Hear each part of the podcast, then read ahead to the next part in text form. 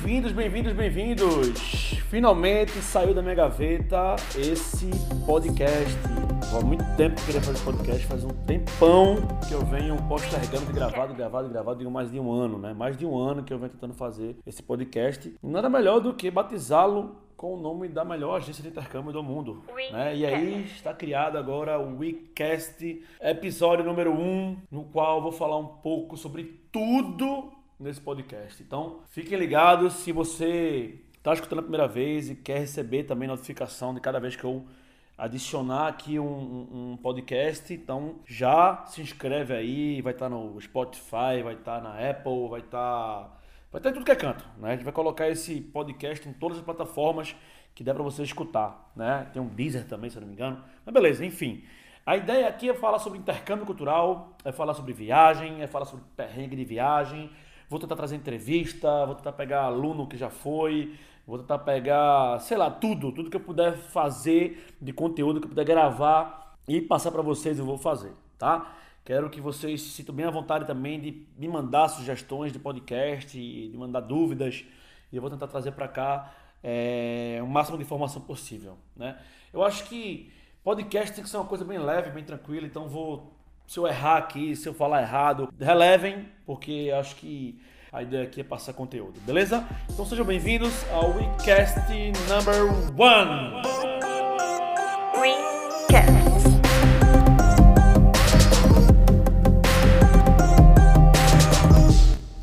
Assunto, meu primeiro tema é falar para vocês porque o intercâmbio foi tão importante na minha vida, porque viajar para fora foi tão importante na minha vida. Para quem não me conhece, tá e tá entrando agora pela UI, meu nome é Zezinho. Meu nome na verdade é José Neves, só que eu sou conhecido como Zezinho.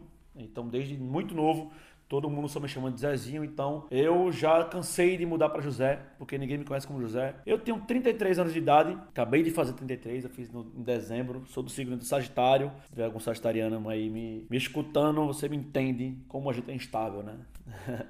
E como a gente gosta de viajar também, porque sagitariano é um povo que gosta de viajar, um povo que gosta de se arriscar bastante. E eu não via, eu antes do meu intercâmbio, como um viajante. Eu sempre tive vontade de viajar, mas eu nunca tive coragem. E eu acho que quando eu fui dar o passo de fazer um intercâmbio foi, acho que a primeira grande coragem que eu tive na minha vida. Tive várias, várias barreiras na vida, claro, como todo mundo, mas a grande coragem minha foi ter largado tudo e ter ido fazer meu intercâmbio cultural. Então, eu era um cara que, tipo, sou de classe média, não sou de classe média alta, nem classe média baixa, minha família nunca deixou faltar nada na minha vida, sempre estudei em escola boa, né? nunca fui o melhor aluno da classe, é, o mais estudioso, sempre fui o cara de, de conhecer todo mundo, ser bem popular na escola, de falar com todo mundo, de se dar bem, me, me dar bem com todos os grupos. E até gostei muito da escola, reprovei dois anos na escola, para vocês terem noção. Então, dois anos da escola eu fiz novamente, mas não foi por conta de, vamos dizer assim, de burrice, não. Realmente, eu era um cara que gostava muito de fazer tudo ao mesmo tempo e não dava foco, não, não dava foco numa coisa só, que era o estudo. Eu gostava de estudar, eu gostava de, tocar instrumento, eu gostava de paquerar, então tudo isso era de uma vez só. Sempre fui muito é, é, de fazer tudo ao mesmo tempo. Então, às vezes, acabava que é, reprovava por conta de não estar tá estudando, não estar tá dando foco, mas não por conta de burrice, não. E aí, quando eu, quando eu me formei, na verdade, na, na escola, na verdade, depois da segunda reprovação da escola, eu tomei um jeito na vida e decidi passar logo tudo de uma vez. E acabei passando até o terceiro ano por média. E depois eu fui para a faculdade. A faculdade me formei muito rápido. Em quatro anos eu estava formado na faculdade e já estava no mercado de trabalho.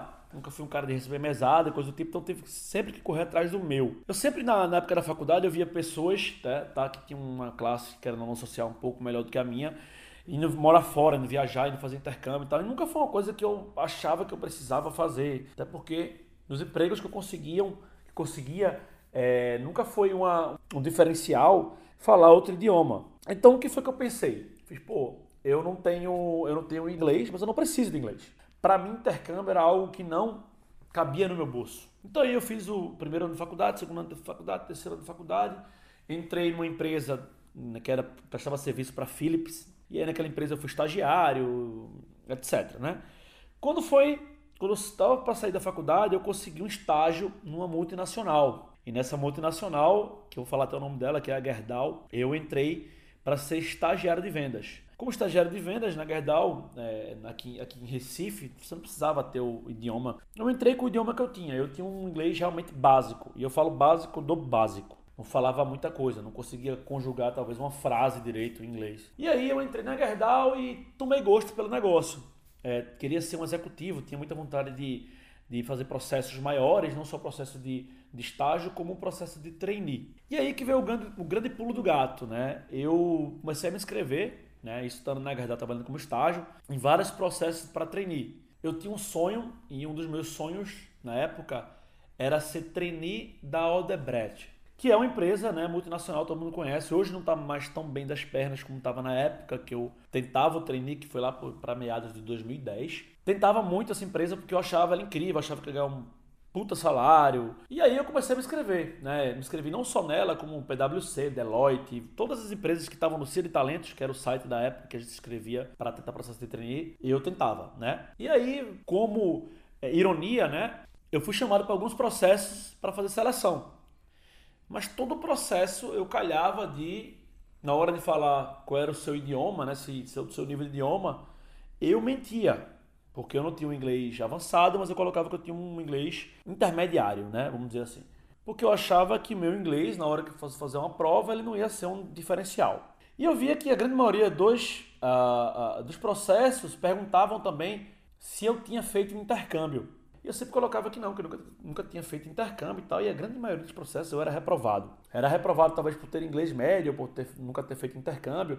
Depois eu fiquei entendendo que para ser um trainee você tinha que ter mobilidade, porque a grande maioria dos trainees não ficam na cidade que, que, que nasce, né, que vive. Normalmente o pessoal manda os trainees para fora, é, para morar em outro estado, em outra cidade, etc. Então, eu pensei assim, falei, pô, não, não é possível que nenhum processo de trainee vai, vai pedir que tenha feito intercâmbio. Resumindo, é, em alguns processos eu avançava. Por exemplo, eu avancei no da no primeiro ano, e nesse primeiro ano de processo, né, 2010, vamos dizer assim, fui reprovado em todos os processos, não passei nada. O da Odebrecht, que eu queria muito entrar, eu fui reprovado no painel e não botei na minha cabeça que foi por conta do idioma ou coisa do tipo. Achei que foi porque eu tive um mau desempenho. No ano de 2011, vamos falar o ano, no ano de 2011, eu novamente tentei, é, me inscrevi novamente em vários processos de trainee. Estava no meu último ano de faculdade, na verdade tinha acabado de me formar, se eu não me engano, e trainee eram até dois anos né, de formado. E aí eu coloquei em vários processos. E eu me lembro que eu fui aprovado em quatro processos que eu passei para as outras fases. É, eu vou dizer até as empresas que foram. Foi o processo da Renner, o processo da Gerdau, da própria Gerdau, o processo da Odebrecht e o processo da Magazine Luiza. E eu tinha colocado os quatro processos para a área de marketing, que é uma área que eu sempre trabalhei, uma área que eu sempre gostei muito. Então, quando eu coloquei novamente no ano 2011 para os processos de e tal, foi avançando, foi avançando, teve o painel, passei do painel, eu fiz, pô, que massa, tô chegando perto do final e tal.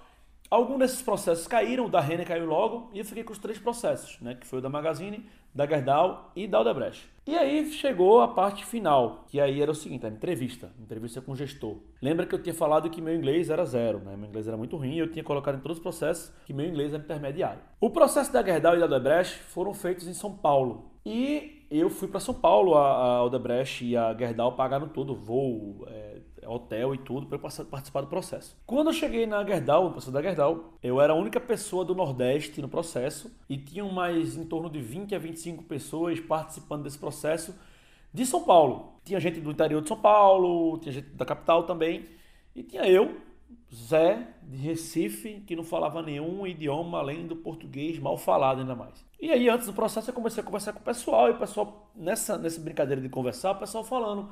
Então, na verdade, todo mundo tinha feito intercâmbio já.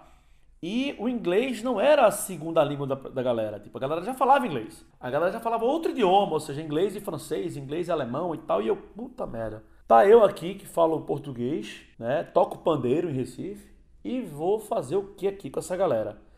Já dá meio que um medo, né? Porque você já pensa assim, pô, eu não falo outro idioma e vou fazer o quê? Beleza, né? Chegamos na hora lá da entrevista com o gestor e eu, querendo ou não, eu consigo é, é, conversar muito bem, eu tenho um desenrolado de uma conversa muito legal, fiz uma apresentação lá pro gestor e tal, foi tudo de boa, assim, foi muito bom. Eu achei na, na hora que, pô, eu não posso ter o idioma, Mas eu fui tão bom que eu vou conseguir essa vaga. Resumindo, nenhuma das vagas eu consegui. Nem para Gerdau, nem para Odebrecht, todas elas eu fiz entrevista com o gestor, não consegui.